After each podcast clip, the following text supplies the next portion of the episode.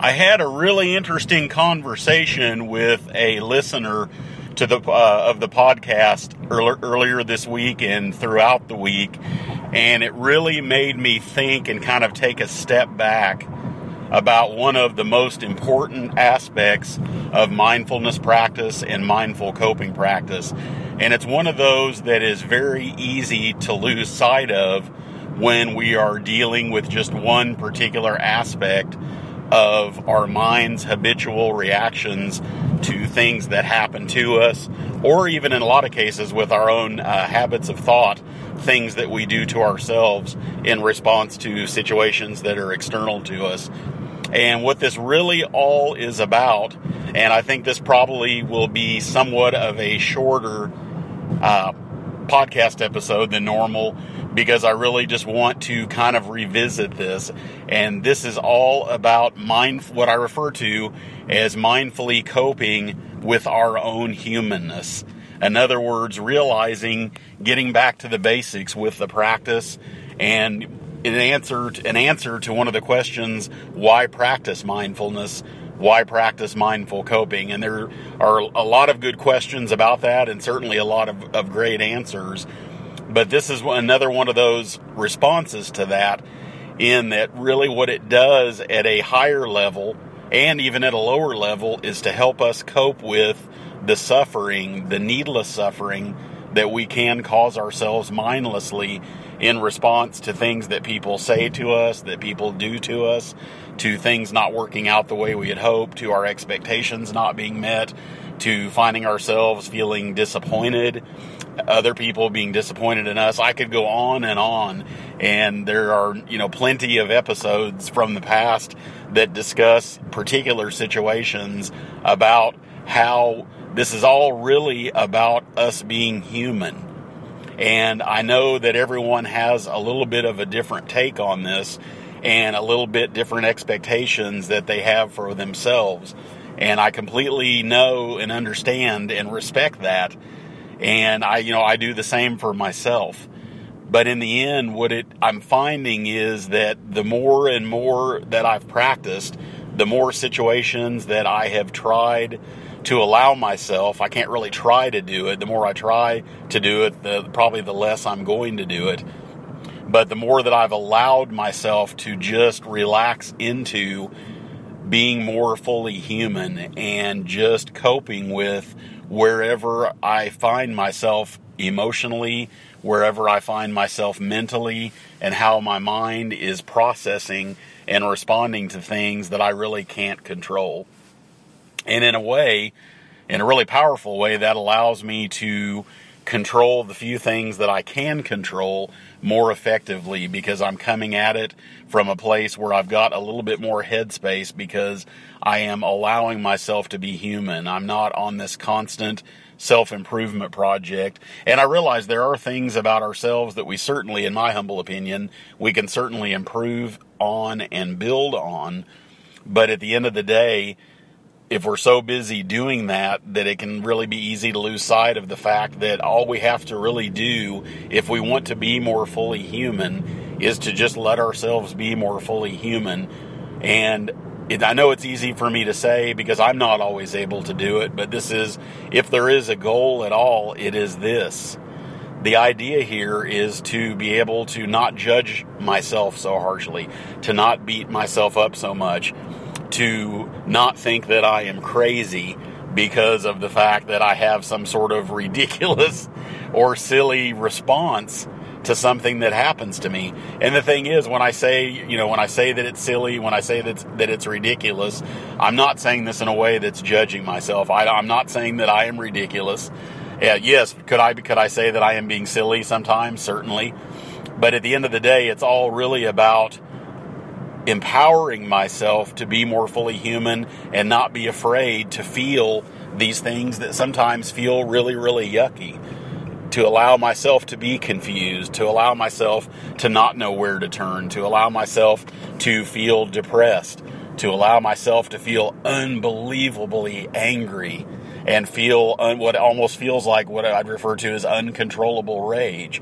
But the fact is, I can control it. All I really have to do it's not that I can control it directly, but what I can do is just pay more attention to my own habitual reactions to feeling rage or feeling anger or feeling any of these other negative or even positive emotions. It's just as easy to get carried away with positive emotions and feeling intense joy and wanting, and then we can get into the loop of suffering in terms of wanting something to continue. And as soon as we start enjoying it, we're so busy and preoccupied with thinking about how hard it's going to be when we don't have it anymore or when it's not going on anymore or worrying about when the other shoe drops and things are different and we no longer have this thing or this situation that's bringing us so much joy. It's amazing how we can always find ourselves, you know, five or ten steps ahead of where we actually are. And we can really be doing that in both directions. It amazes me my ability to, without even really trying, if I allow myself to not be aware of it and, and, and not really be paying attention, I can be basically, you know, putting it in reverse and backing up. And while I could really be enjoying the present moment, I'm so busy ruminating over something that happened in the past that was traumatic, where my feelings got hurt, where I was disappointed, where I made a mistake, and where I'm still beating myself up for those things emotionally. And the same thing goes for the future. And really, it's so much easier if I can just put it in park, so to speak, and just stay here and be here. I can't control all of the outcomes. There's very little of it I can control, and that changes from moment to moment. So there's really no point in me over analyzing in every situation and in every moment what can I control, what can I control. So what I found is the best way to put myself in a position to do this to allow myself to be open to whatever is is just to be here. And so then it gets back to just practicing being aware, just doing it over and over and over again so that when we are finding ourselves getting caught off guard, we can be what I refer to as mindful on our feet. And it's really, this gets back to if I'm going to be more aware, and this is really what it all boils down to, is this. If I'm going to be more aware of what my mind is doing, that means I'm going to be paying a lot more attention to what my habits and patterns of thought are. And if I am so quick to judge myself and so easily uh, allowing myself to fall into the trap of feeling guilt and shame over the thoughts that I'm having, I'm probably not going to be as likely to want to pay attention. If I am so disturbed by what it is that I'm thinking, and this doesn't have to mean it's anything evil or sinister or awful. Sometimes just the ridiculousness of the things that I one of my early meditation and mindfulness teachers used to use the phrase catching myself in the act of. If I am so horrified at what I catch myself in the act of in terms of my thinking, because I'm really what I'm doing is I'm in, those moments I'm believing that I am what it is that I'm thinking. You know, it's the old saying, "I think, therefore I am." I am not here really to uh, debate that or say that it's true or untrue in my mind, it's only true if I fixate on that and believe that and not be willing to really allow myself to experience anything else. So to me, it's really kind of irrelevant whether that's true or not. All I really want to be focused on myself personally.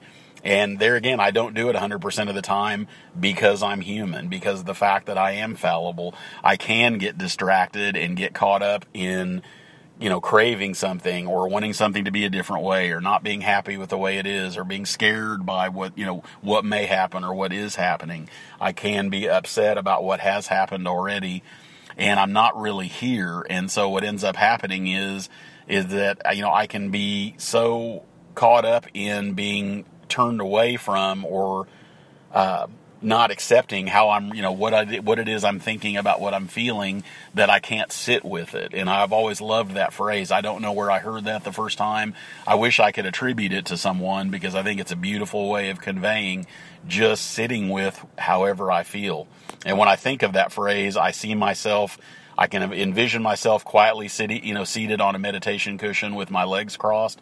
I can also see myself when I think about that standing up in the middle of a huge crowd where I'm feeling really claustrophobic and struggling with not being able to even hear myself think. But I know that I've practiced it enough, and it doesn't mean that there's anything extraordinary about me.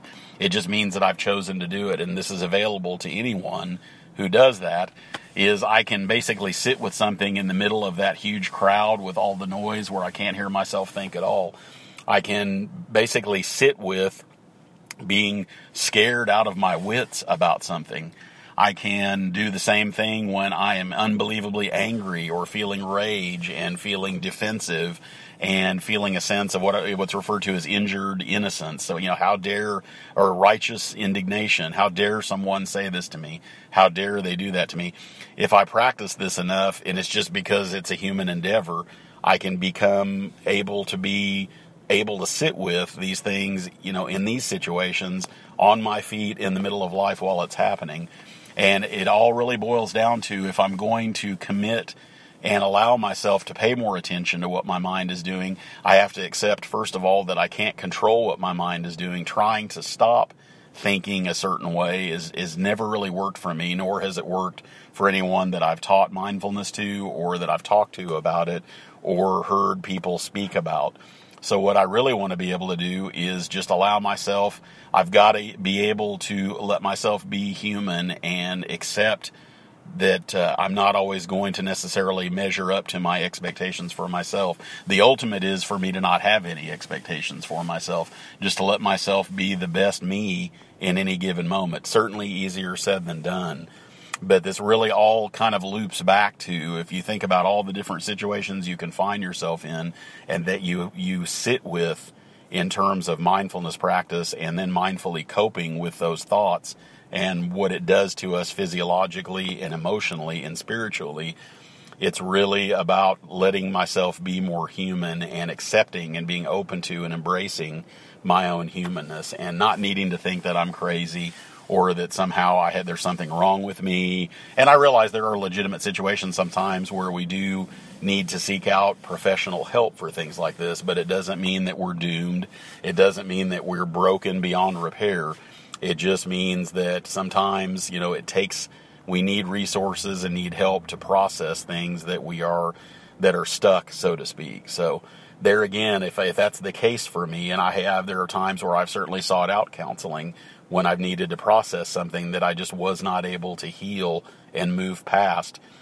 It's really all loopy. It's almost like everything, it's all, you know, you can really extend this out really far and your your view gets more vast and then it's a matter of everything kind of collapsing and looping back into really where this all emanates from and that is that this is a really a practice. You know, why practice mindfulness? Why practice mindful coping? It's really a way that allows us to be able to embrace our own humanness and to more fully inhabit our humanness, to be in more in our own body, feeling our own experiences and not running away, trying to distract ourselves or trying to escape what ultimately at some point we bump into head on and either choose to confront it or not or and and even more importantly than that make friends with it or not. It's really the choice is up to me in each and every moment that i'm living and breathing. It's simple as that